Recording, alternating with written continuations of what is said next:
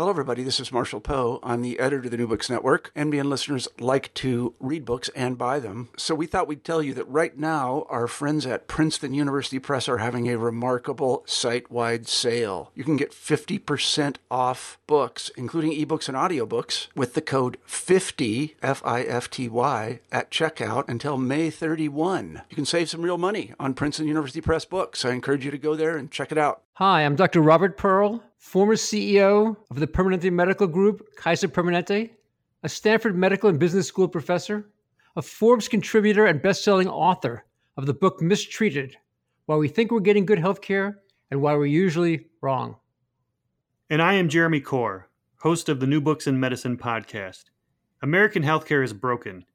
Across the United States, there are over 200,000 patient deaths from medical error every year, growing physician burnout, outdated technology, and inconvenient and delayed care for patients.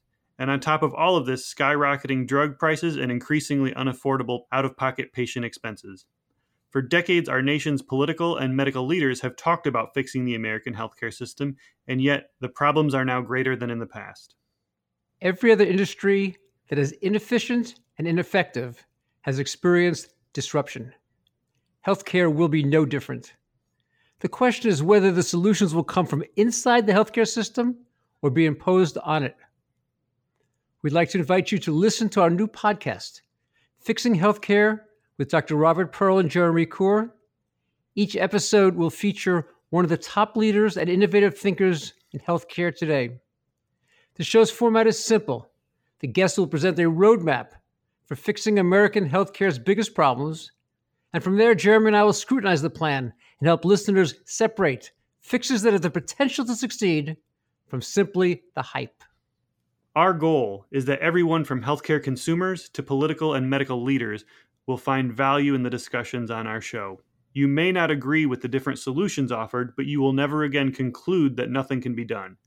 We hope you will join us. Please subscribe via iTunes or your favorite podcast software.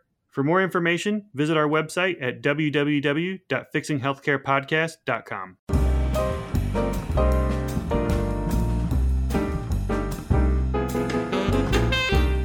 Hello, everyone, and welcome to New Books in Medicine. I am your host, Jeremy Corr.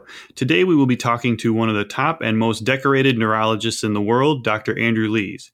He is a professor of neurology at the National Hospital for Neurosurgery and Neurology uh, in Queen Square, London, and the University College London. In 2011, he was named as the world's most highly cited Parkinson's disease researcher. He is here today to talk about his book, Mentored by a Madman The William Burroughs Experiment.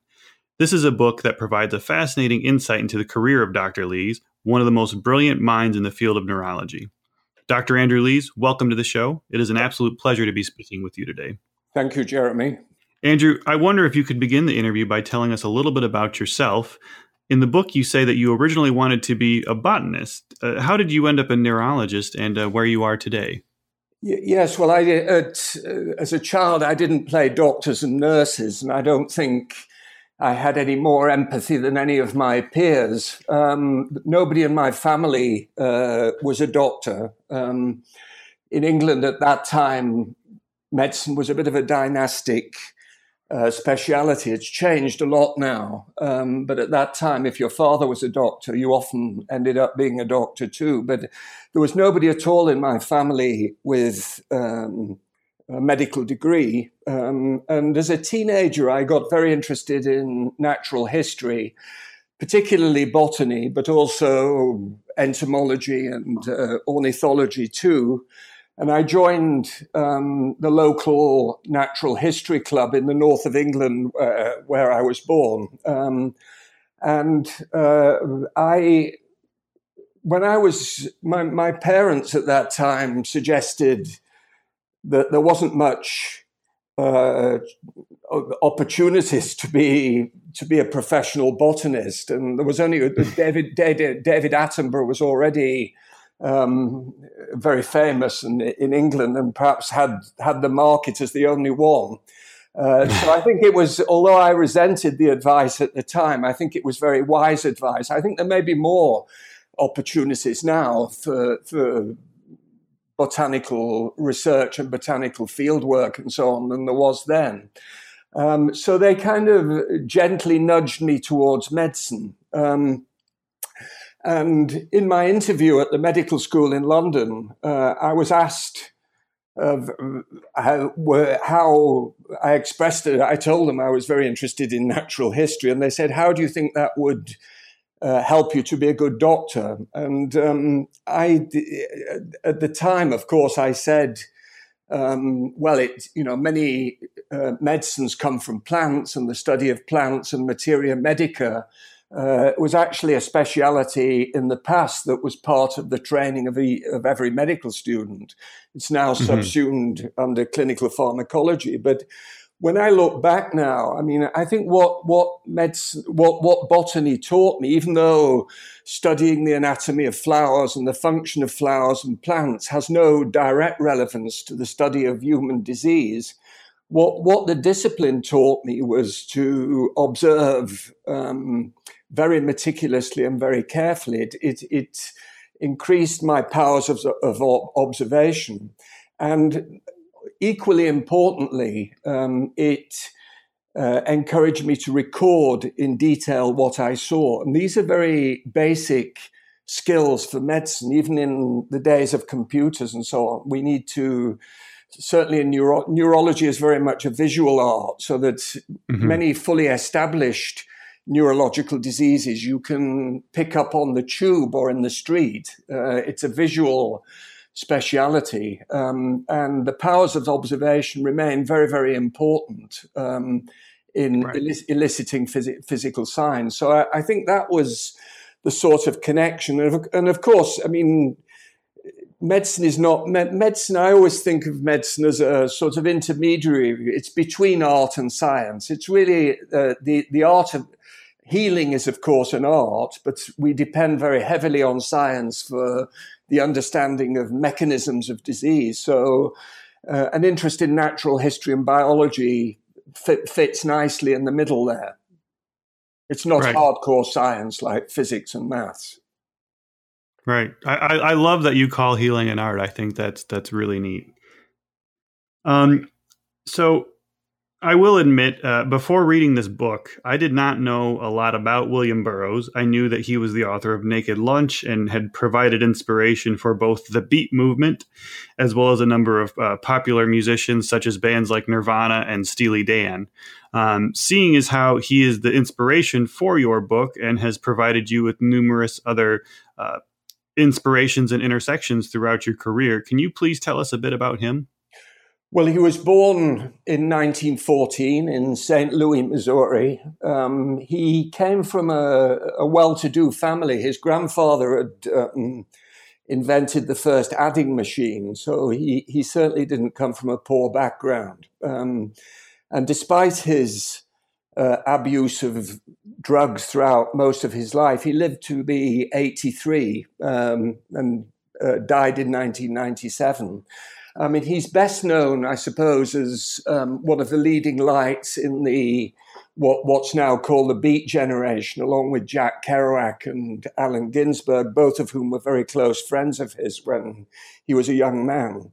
But later in his life, he always divorced himself from that. It, well, he didn't accept that there was a beat movement. He felt that, though, for example, right. those those three individuals were very, very different in uh, their outlook and, and their creative art. But but that's how, uh, of course, he's best remembered. And then, mm-hmm. uh, in comparison, I, I, would say even to Kerouac, and certainly uh, compared with Ginsberg, he's he's lasted much longer. And part of that is because he was adopted as a prophet and a guru by the punks and the post-punk generation, so that his his um, writing became a kind of um, message for a generation of musicians. And I think that that um, has helped him to survive longer in the public awareness right. than perhaps, certainly compared with Ginsberg.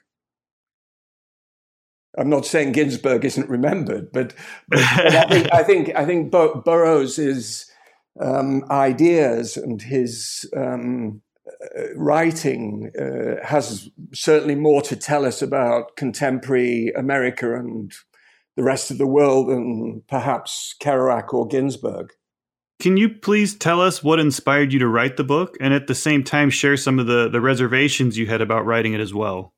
Well, it's a sort of, I mean, it's a sort of dressed up memoir. I mean, I call it a fantasia, which is a bit of a uh, literary conceit because it really is a memoir. But most doctors' memoirs are so dry and boring that I, I wanted to try and escape from that genre in a sense. But it, it, it is, and of course, I also wanted to write about myself. Um, I've had have had a career where I've no, you know, most doctors are not really encouraged to talk about themselves. We're taught to listen, uh, but not to talk about ourselves, not just in a consultation, but in our publications. So that scientific writing is, of course, very dry.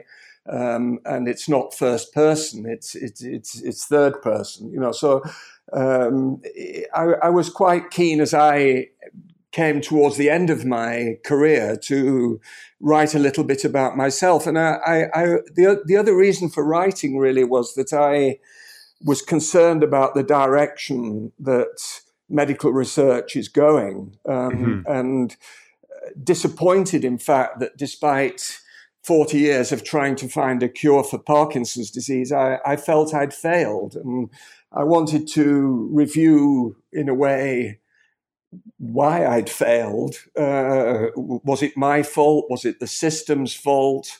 Uh, why haven't we made more progress in this group of very brutal neurodegenerative disorders, which include Parkinson's, Alzheimer's, Lou Gehrig's disease, and so on? So the, the, that was a kind of um, another reason for writing the book. So it's not, the book's really not about the art of healing, as I mentioned. I think that's another book for another time.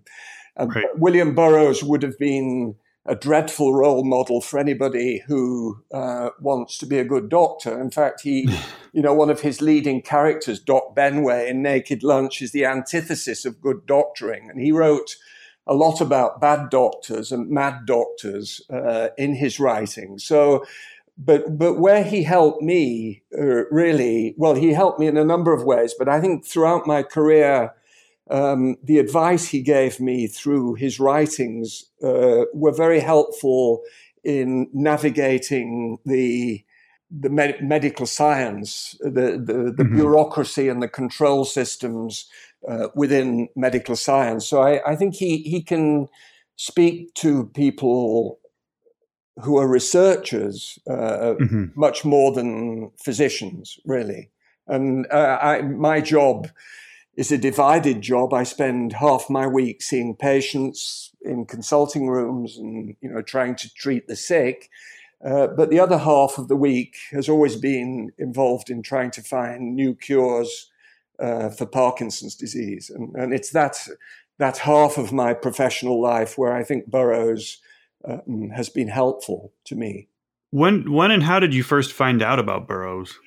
Well, I, I, I studied medicine in the '60s, and of course, this was the, the time of the countercultural movement. And in those days, all of us read the same books. It's not like now, there was no internet and there were fashionable books. And in fact, most of my peers all read the same books. And if you were a bit trendy and a bit hip, Naked Lunch was one of the books uh, that was on the reading list. Um, and I first actually encountered William Burroughs on the front cover of Sergeant Pepper's Lonely Heart Club, Hearts Club Band in 1967, the Beatles album.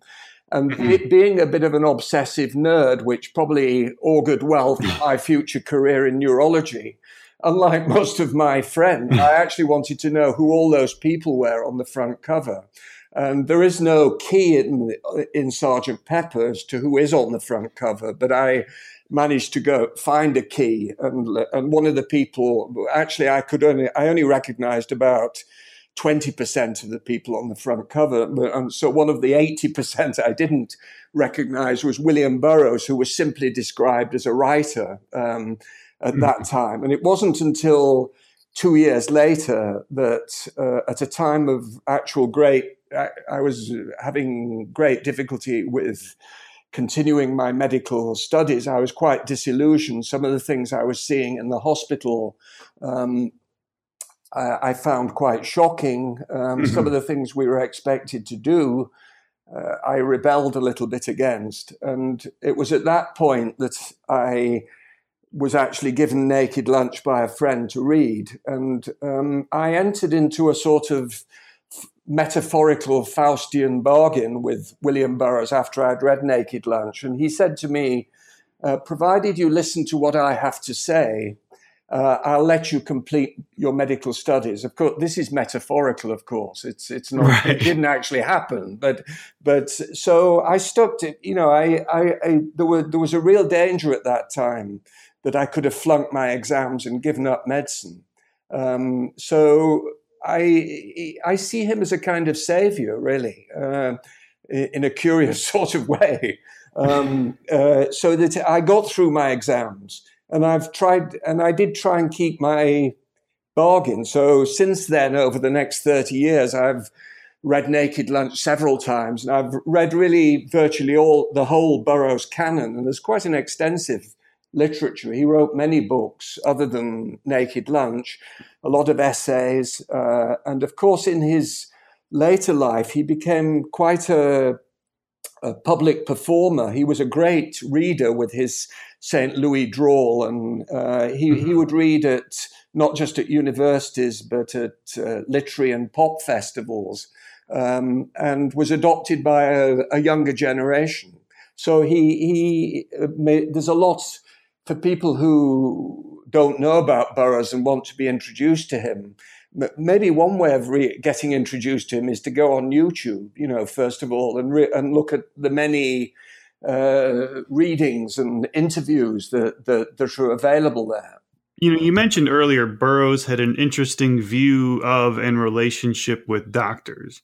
Um, he even originally wanted to become a doctor. Can you please share, uh, you know, how doctors were portrayed in uh, portrayed in his work and what made you know his character of Doctor Benway that you previously mentioned stand out so much to you?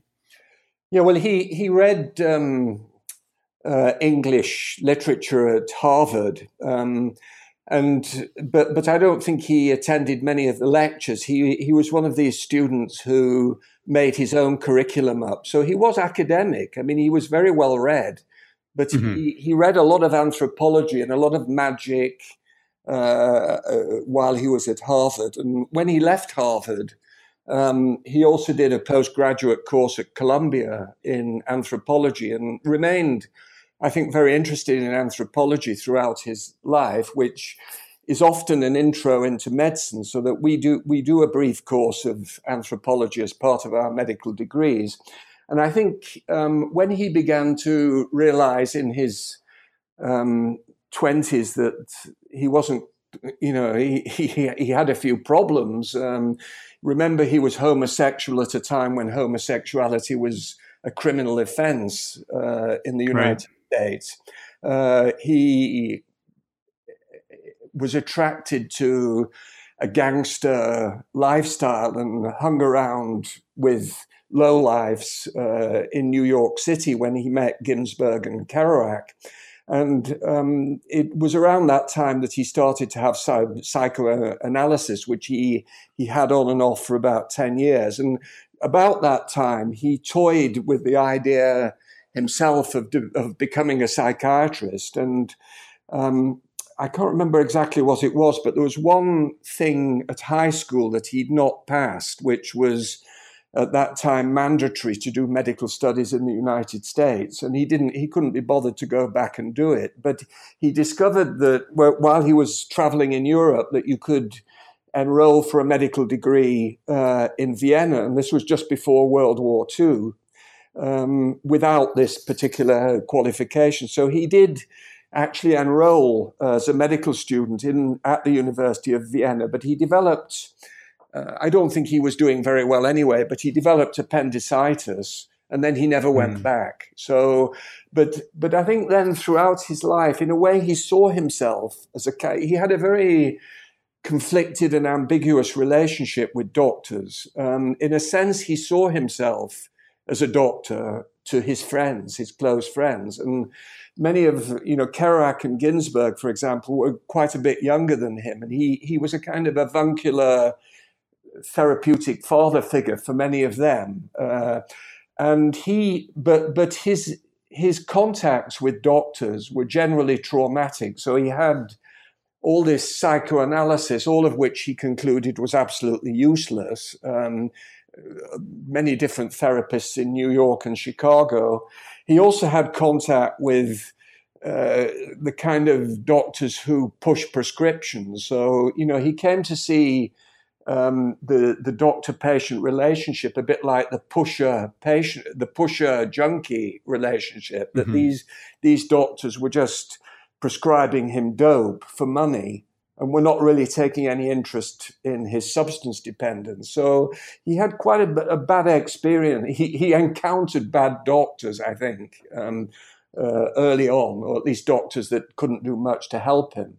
And I think I think he then came to see doctors as a, a representative of uh, control figures, and of course we are. I mean, like the police in a sense, we're we are a member we are we are members of the establishment. So I think he he vented some of his spleen relating to control and control society control on doctors. He saw doctors as people who carried on the system, you know, in in that sense. Um, and I think that explains partly his characterization of Benway. He had, there are many other figures, but Benway's the, the best one. He writes a lot about different doctors. Mm-hmm. Ben, Benway, of course, I mean, one of the things that Burroughs was very frightened of was mind control. I mean, you remember that this was a period of lobotomies and electric shocks, and people with homosexuality were being treated um, with some of these very invasive psychiatric treatments, aversive therapy, and so on. Um, but Burroughs was terrified of mind control. Um, paradoxically, people said that he would have made a very good um, member of the CIA. Uh, if he'd if he'd been offered a job in the CIA because he had a kind of spooky uh, exterior to him, but um, he was at the same time very frightened of um, any form of control, and I think that led him to portray Benway as uh, an unscrupulous, sadistic medical scientist who did uh, experiments um, on his patients without consent. Right. So I expect I expect you're wondering what, what, how somebody like this could be a mentor, to, a mentor by medical research. So he, he seems, uh, uh, and of course this was the you know many many people have been surprised that uh, I've had William Burroughs as a uh, as a, a, virtual mentor. In fact, I, am one of the few people who've never met him. He was like like most of the Beat generation. He was incredibly open and very sociable. So if you were to knock on his door and as a complete stranger, he would let you in and he would talk to you. He was a very uh, courteous person in that sense, a bit withdrawn and remote and silent, but he the number of people I've met since I wrote the book who have actually met him is enormous. So he certainly was not uh, somebody who hid himself away and just hang, hung around with junkies. He he was very open in that sense. Mm-hmm. Um, so I never I never met him. So all this is a virtual uh, mentorship. But some of the people who I've met, and James Grauerholz, who runs the Burroughs Estate, who kindly wrote the forward for my book, uh, told me that you know you that I'd got so much out of him that maybe if I'd met him, I wouldn't have got as much out of him as I, I did by just reading his book. So that kind of reassured me. I was I've always been a bit disappointed I didn't meet him, but um, mm-hmm. uh, the fact that I didn't, I think, isn't probably neither here nor there. So he, yeah, so he. Um, yeah, that, that that that's that's kind of how I met him through an hmm. indirect mm-hmm. way. Right, right. Uh, in the book, you also discuss that you learned a lot from uh, Sir Arthur Conan Doyle's the, the Complete Works of Sherlock Holmes.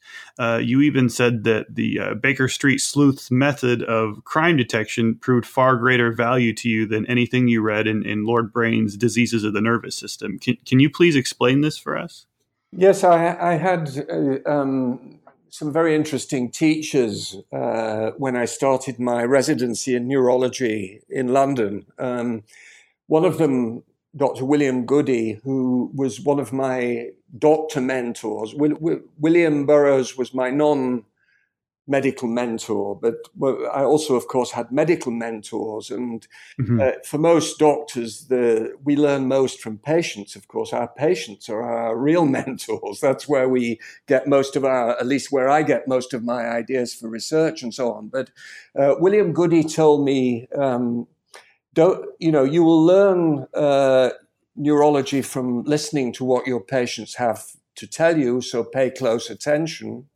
Uh, and don't bother to read any textbooks of neurology. Um, but what I would recommend is that you read uh, Marcel Proust à la recherche du temps perdu and the complete works of Sherlock Holmes. Well, it took me a lot, a lot of time to finish Proust. In fact, I only finished Proust about 10 years ago. But looking back on Proust, I think Proust is a kind of neuroscientist. And for anybody of course, his father was a doctor, and he mingled very much through his own medical Ill- illnesses with the, the, great neurologists of Paris in the 19th century. But um, if you want to know about memory, and particularly involuntary memory, uh, you can learn a great deal from Proust. And I think also out of that, I began to learn that I could learn about medicine much more from original descriptions of disease, many of which were 19th century,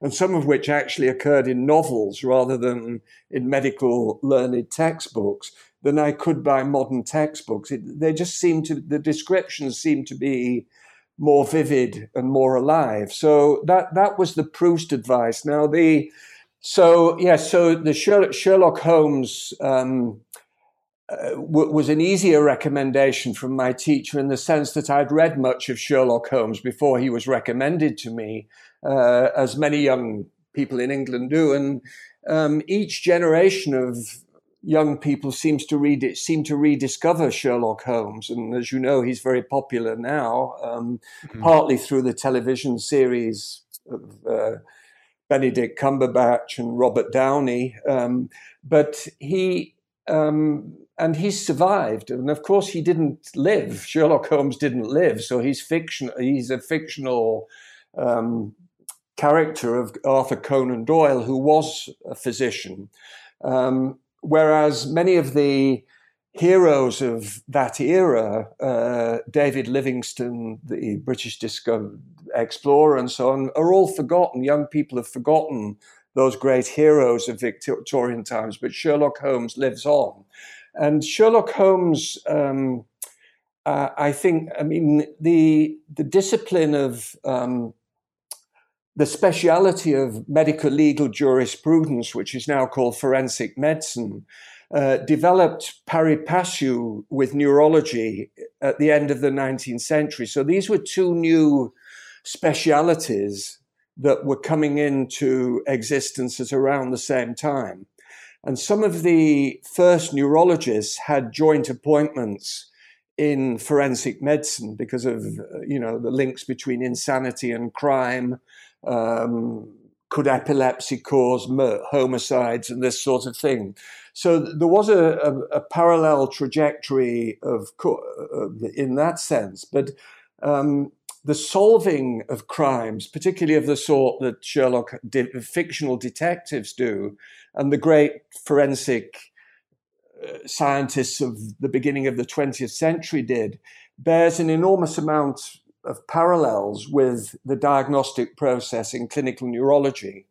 Neurology is still like psychiatry, and perhaps with internal medicine, is still very much a narrative based uh, speciality. So taking a good, careful history is still intrinsically important uh, to the business of neurology, even now in the 21st century, with all the modern developments of technology such as imaging and so on. So, unlike some aspects of medicine, for example, metabolic medicine or renal disease to a certain degree, which has been taken over by technology, neurology and psychiatry are still very much related to the history. So you have to mm. You have to get your facts from the history, uh, and then the neurological examination depends, as I've already mentioned, on careful powers of observation, and then you have to put it all together uh, with a deductive, or as sometimes is said, an inferential, abductive reasoning, which is what Sherlock Holmes did in his detective uh, detecting of, of crime. So um, you can learn uh, a great deal from that. And what what um, interested me is that um, when I came to write this book, because I haven't, I mean, Sherlock Holmes, I think is somebody who can be very helpful to neurologists in their clinical practice, in their diagnostic practice, but it's not that much used for research apart from that you must pay attention to detail and uh, negatives are important. Uh, pay attention to trifles, all these sorts of things, which mm-hmm. uh, are very important. But um, he's very important for clinical medicine. Whereas Burroughs, uh, as I've already said, uh, I found a much more helpful me- mentor uh, in medical research. Now, what's interesting is that during the research for my book, I learned that Allen Ginsberg had uh, often referred to William Burroughs as a Sherlock Holmes like figure, um, which, which surprised me really. Um, but when, when I came to think about it, um, it, it, wasn't so far uh, from reality because but Burroughs were always dressed very, he, he dressed very smartly. He always wore English suits, English ties. Uh, in a way, he was very he was very traditional in his reading um, matter. Uh, he read a lot of 19th century literature. He carried a gun, which Sherlock Holmes car- always carried a weapon. Uh, he was a misogynist, uh, as as Sherlock Holmes was, and he was quite scientific in his way of thinking. So that he, for example, in the 60s, when he became friendly with Timothy Leary, um, he accused Timothy Leary of being very, very unscientific, which of course was true. And Burroughs's writings about his what what I consider his self experimentation with psychedelic drugs and other drugs, mm-hmm. uh, recreational drugs, was always very um, uh, objective in a sense. It was almost as if he was using his own brain as a kind of petri dish to to study the effects of these drugs on mind and consciousness.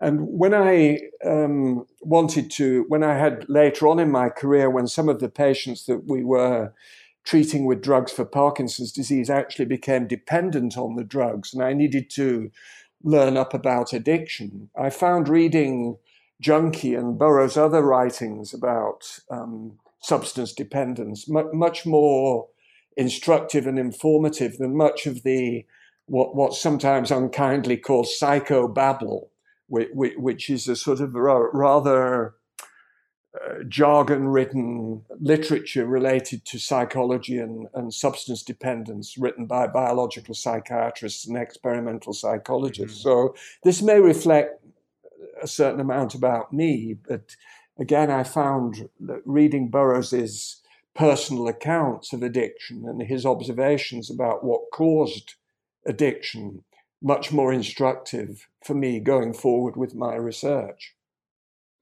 So, you're world famous for your contributions to Parkinson's research. Uh, can you please share with us a bit about L-DOPA, what it is, when you first heard of L-DOPA as a treatment for Parkinson's, and, and how your early work with it inspired you to focus your career on Parkinson's research and treatment? Well, well, I was fortunate in. I mean, I in the '60s was the era of neurochemistry for brain disease, and of course, this was this backed on to the real change away from psychoanalysis and Freud, so that um, brain neurochemistry was was shedding light, or was thought to be shedding light on most mental illness as well as neurological illness. So, for example, around that time, it was felt that serotonin deficiency was an important factor in causing depression. dopamine excess was considered to be important in the causation of schizophrenia.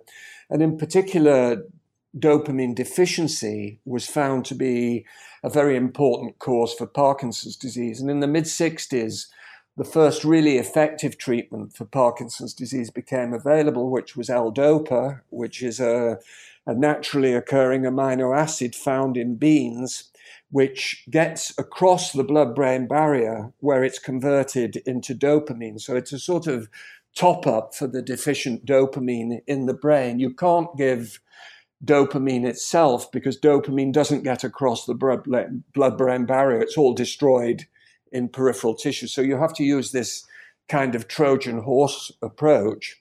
And I was very mm-hmm. fortunate in that I was one of the very first British doctors to be able to use L-DOPA. I was a very young intern at that time.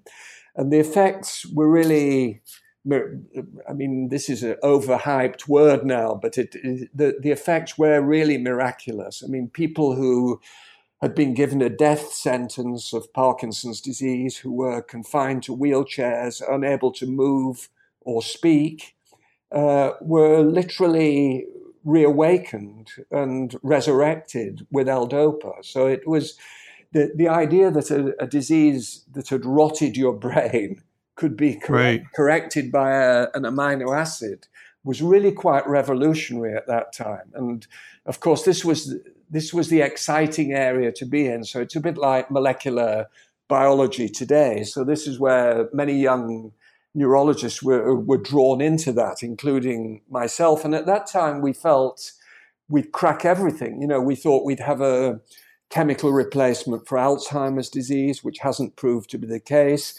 We mm-hmm. thought we'd we'd crack Lou Gehrig's disease. We haven't managed to do that. And 50 years on, as I come to the end of my career, I'm still telling patients that L-DOPA is the best treatment for uh, Parkinson's disease. So in that sense, when I compare my career with, for example, cardiologists who where there have been amazing transformations of care in cardiology or even in AIDS, uh, or even in oncology, um, we, have not done a very good job. So, you know, I, I have patients now coming to see me who say, Oh, Professor Lees, uh, you treated my uh, father and he had Parkinson's disease with L-DOPA. Surely you've got something better than L-DOPA to offer me. And we, we haven't, in, in all honesty.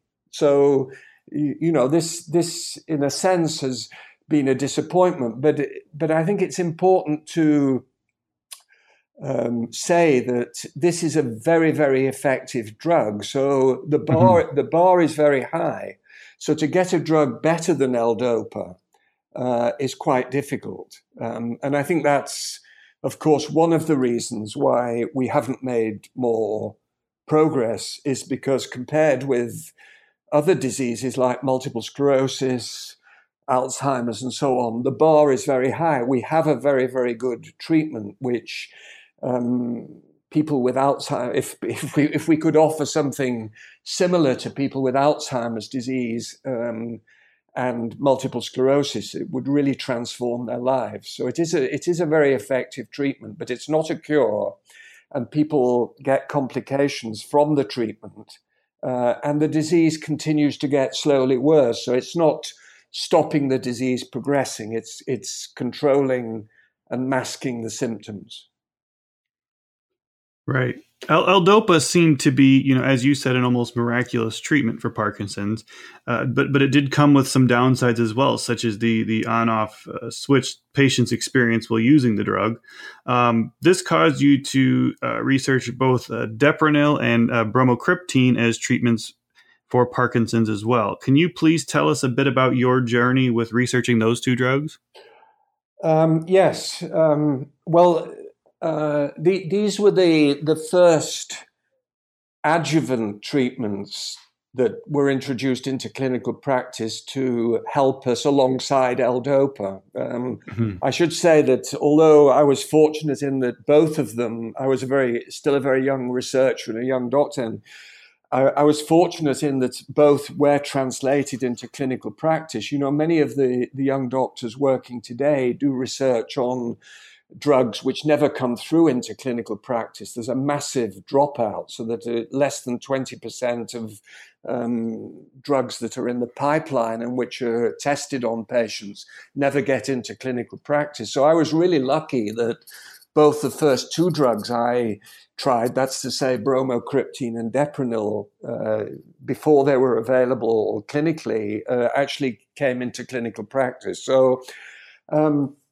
bromocriptine is um, a drug which uh, structurally is very like uh, LSD, uh, which is interesting. Uh, and it was marketed by Sandoz. Um, and it, it, was at Sandoz where Albert Hofmann, uh, while working on ergot alkaloids, by chance discovered the psychedelic properties of LSD. So bromocriptine is not very different in its structure from uh, LSD, which of course meant that when it was first introduced as a possible treatment for Parkinson's disease, we were all a little bit concerned that it might have similar psychiatric uh, effects. Uh, and in fact, it does, it can cause hallucinations, but, but not, not very often. And many patients, thousands of patients, have benefited uh, from its use. Um, so that, that, um, that, I think, apart from trialing it and um, developing experience in doing clinical trials, I think I think that also helped me in the sense that I realized that there was quite a lot of interplay between psychopharmacology and the treatment mm-hmm. of mental illness uh, and the treatment of Parkinson's disease. And um, LSD actually is. Uh, everybody knows about its effect on serotonin, so it's a powerful stimulator of serotonin receptors but it also stimulates dopamine receptors too. So, in theory, um, in small doses, LSD might actually be an interesting trial drug to consider even now for Parkinson's disease. But we instead we use this very similar drug called bromocriptine. Now, the, mm. what, the lessons I learned from the other drug, deprenyl, which is a um, monoamine oxidase inhibitor, um, that these drugs had been used in depression, non selective monoamine oxidase inhibitors, but they'd fallen out of favor because they had a lot of side effects, particularly a thing called a cheese effect, which is if you eat um, foods containing tyramine, including cheese, you would get catastrophic rises in blood pressure. So that psychiatrists, although they were very effective in helping people with depression, had become wary of using them, and newer drugs had mm. become available. But they break these. This group of drugs breaks down. Uh, prevents the breakdown of dopamine in the brain, so that if you haven't got enough dopamine, uh, you can um, enhance what you've got left by using monoamine oxidase inhibitors. And deprenyl was the first of a new type of monoamine oxidase inhibitor, a selective type that you could use safely without dietary restriction and also without uh, in combination with L-DOPA uh, therapy. So we we were the the very very first people to test it. Um, and one of my colleagues from the chemistry department smuggled some white powder through Heathrow Airport in a plastic bag in his raincoat. I mean, can you imagine doing that today? I mean, this was in the 70s. Um, and I mean, he could have been arrested, I suppose. and we, without it, it, it's just to to kind of paint the picture a little bit for younger people listening to this of how different um, the 70s and 80s were as a milieu for doing research than today. We had enormous freedom and self experimentation was encouraged. And the first thing we did was take this stuff ourselves. I mean, not this was not considered to be bravado or cavalier. This was considered a very ethical thing to do. You know, there was a new compound. We didn't quite know what it was um, or what it would do to people. And in those days, it was encouraged, you know, to do it in controlled situations, obviously, but to test it on yourself. So Burroughs, of course, um, helped me with that because he was the arch self experimenter. And um, uh, he, he spoke to me and said, You must test this on yourself. Don't believe what, what anybody else is telling you about this. You must test it yourself. So, for either, you know, th- those were different lessons I learned from um, those two different drugs that, that we we were amongst the earliest investigators to test in go on to test in patients with Parkinson's disease. Burroughs had lifelong issues with substance abuse. Uh, at one point, his parents sent him to England for treatment for his synthetic opioid addiction. Uh, he came under the care of a Dr. Dent, a protect- practitioner who had gained a reputation for uh, treatment of chronic anxiety and alcohol dependence. Uh, can you please discuss this with us and talk about uh, Burroughs' experience with apomorphine as well as you know what inspired you to test apomorphine as a treatment for Parkinson's? Yes, he but Burroughs had learnt somewhere along the line, probably from a friend, while he was in Tangiers in the interzone uh, and badly hooked on synthetic opioids. And I think, in risk of his life, quite frankly, I think he realised he was in trouble. Uh, that there was a, and he'd already tried um, the the dope farm in Lexington, Kentucky, and found it useless. And psycho, and he he tried many detox um, approaches in different parts of the world without success. But he'd heard about uh, John Dent, who was a, a private physician um, working in London using apomorphine. Now, apomorphine had a it, despite the name, it's not a narcotic, although it is synthesized from morphine. So you mix morphine with hydrochloric acid uh, and you get apomorphine. But in contrast to morphine, it doesn't have narcotic properties. And it's been used, it had been used for many years as an aversive emetic uh, in medicine. Uh, so that in people who had poisoned themselves, it was used to make them vomit to get rid of the poison.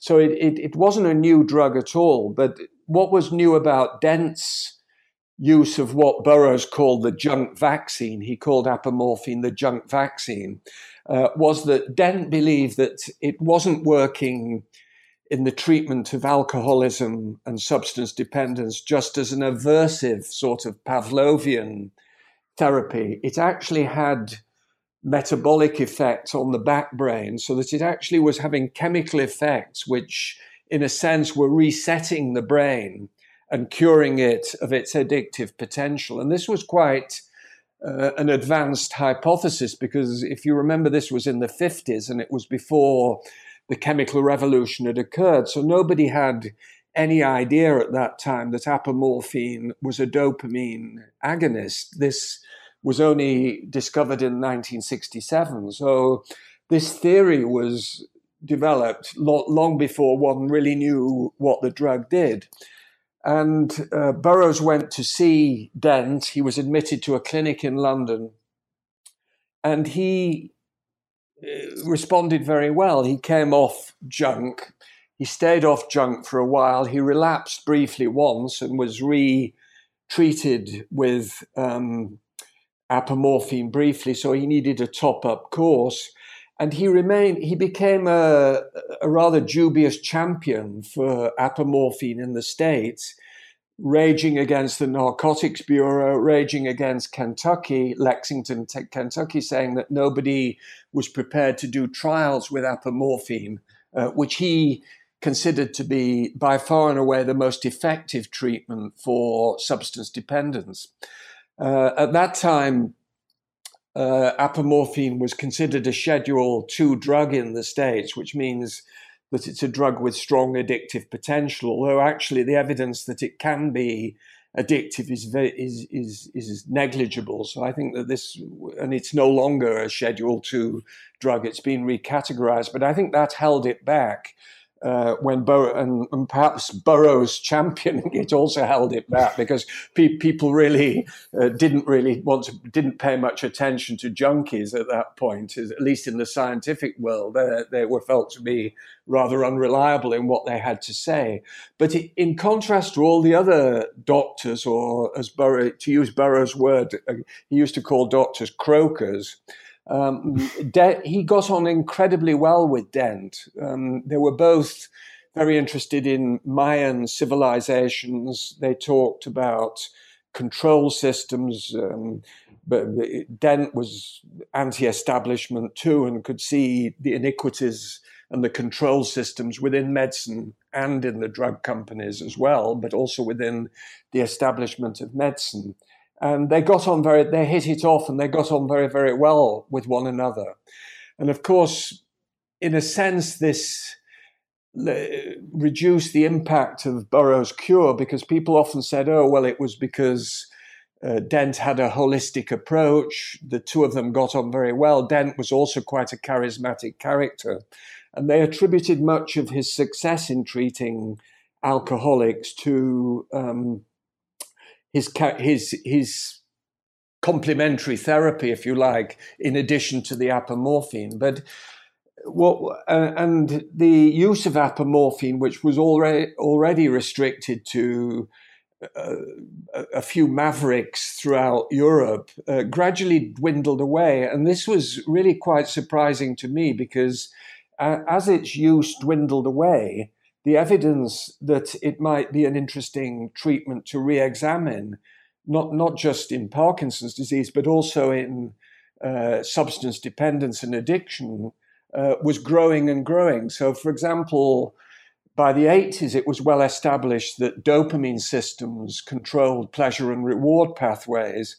Uh, many uh, drug addiction specialists believe that the dopamine pathway in one area of the brain was the final common pathway for addictive processes, uh, which made it much more logical for apomorphine to be at least considered and retrialed with modern trial methodologies. But nothing happened.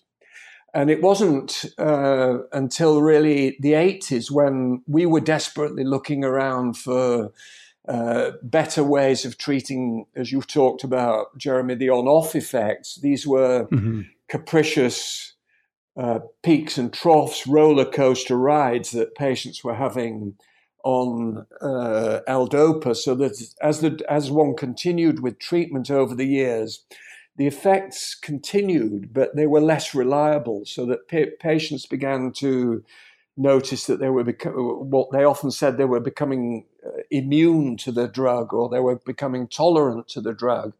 Uh, but in fact, what was happening is that the delivery of the drug to the brain and changes within the receptors in the brain were compromising the continuous, consistent response to the drug, and it was becoming more patchy and brittle and that this this was the major challenge for us in Parkinson's disease in the 80s.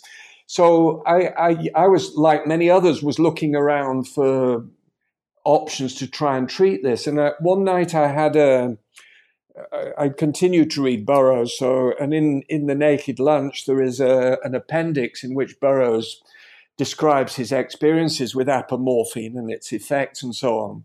But I also had a, a dream in which um, I, I, saw some structural molecules, and one of these molecules was apomorphine. Uh, I was sitting at the bottom of the sea, and um, the, these sort of diatom like plankton like molecules were uh, for, swimming past me, and one of them was apomorphine. And um, I think this, plus um, a rereading of Naked Lunch, directed me to, and by that stage, we all knew that apomorphine was a dopamine stimulator.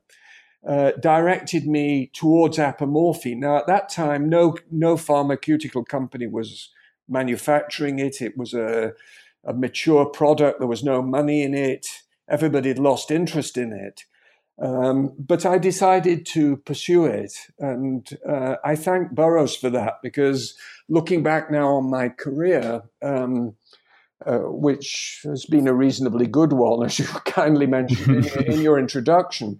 The, the thing I'm most proud of is the reintroduction of apomorphine into clinical practice, because this is the only thing I've done which has had a direct impact on patients' welfare and well being. It's transformed the lives of hundreds of patients um, by helping to correct the on-off effect. And I, you know, Burroughs deserves a footnote of recognition uh, for that. And I, and I suppose, in a sense, that was another reason I wanted to write the book, just to to to recognize his contribution to that. Burroughs at one point traveled to the Amazon and exper- uh, experimented with the hallucinogen yahe or ayahuasca uh, that inspired uh, you to go there and, and, and, experiment as well. Can you please discuss how his journey inspired yours and what your experience was like, as well as uh, what potential medical benefits the drug may have? Yes, well, although, although, I'd been offered psychedelic drugs in my teens and early 20s at medical school, I'd always been too frightened to take them, and I'd restricted myself to a bit of cannabis and hash. Uh, but um, I'd, I'd, as we've already talked, I, I, was always interested in psychedelic drugs uh, and this link with uh, serotonin and dopamine, which came through bromocriptine, had kept them in focus in that sense. Uh, but they, they, were not part of my everyday medical practice. But uh, as I as I got into my 60s, I began to feel that I was running very much out of ideas. And I, I, was aware actually that I was becoming much more rigid in my thinking. You know, I, I wasn't opening my mind to things, partly because um, uh, Parkinson's, the, the literature in Parkinson's was so all embracing. And it was taking me more and more time to just keep up to date with that.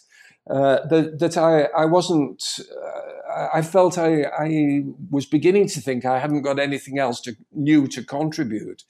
So I think it was on it was on that background that when I went uh, to a medical conference uh, in Colombia, um, in in and visited Leticia, which is in the Colombian Amazon, and had the opportunity to with, with a, a, friend to experience to to be offered ayahuasca. That I decided uh, that I might take it. Now, of course, it's very fashionable to do it now, and there's plane loads of people going down from Silicon Valley to Iquitos right, to do it. Right. So it, it's I, I, kind of feel almost ashamed to talk about it because it's become so naff. You know, everybody's doing it now. I can imagine they'll be serving it in Starbucks soon. But um, but the, the the the links the links um, with you know actually that you know I'm keep keep sidetracking a little, but you know the the links between psychedelics uh, and Silicon Valley is a fascinating story. Of course, Steve Jobs came out and, and talked about the importance of LSD to him.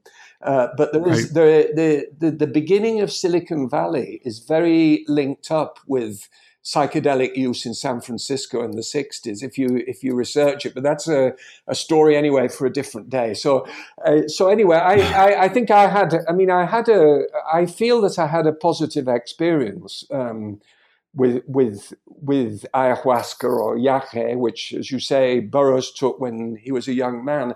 I think, but Burroughs took yahe really to exorcise what he called the ugly spirit, which he felt had invaded him after he'd shot in a bizarre William Tell accident his common law wife in Mexico City, and he'd managed to get off on manslaughter, but he was in a pretty low state. He was hooked on drugs, so he may have hoped that um, Yahe may have got him off drugs too.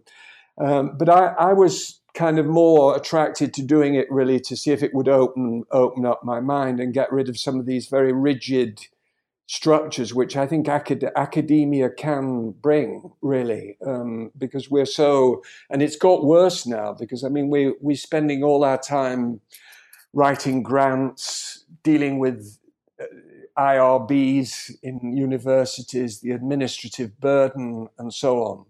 Uh, and I, I do think that it uh, opened up new vistas for me and helped me to be helped me to challenge authority more and do really um, what what I wanted to do. Um, more than what I felt I had to do.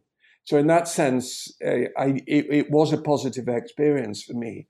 I'm not sure if I'll ever take any other psychedelic drugs. I, I, I might, but I, I don't feel driven to take keep keep taking them. Andrew, I've taken up a lot of your time today. My my final question for you is: What are you working on now?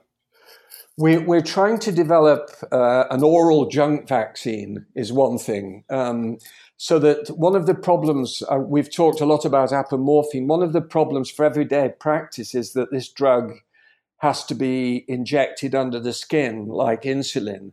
So what we're trying to do with it, and I'm working with a medicinal chemist uh, at Harvard, is to we've designed. Well, he has designed um, several uh, drugs which look like apomorphine and will hopefully have the same effects, but which can be given by mouth. Now, if if, if we can get a long-acting, powerful oral uh, apomorphine, this would be much more palatable for trials in drug addiction and substance mm-hmm. dependence, and also would be useful in Parkinson's disease too.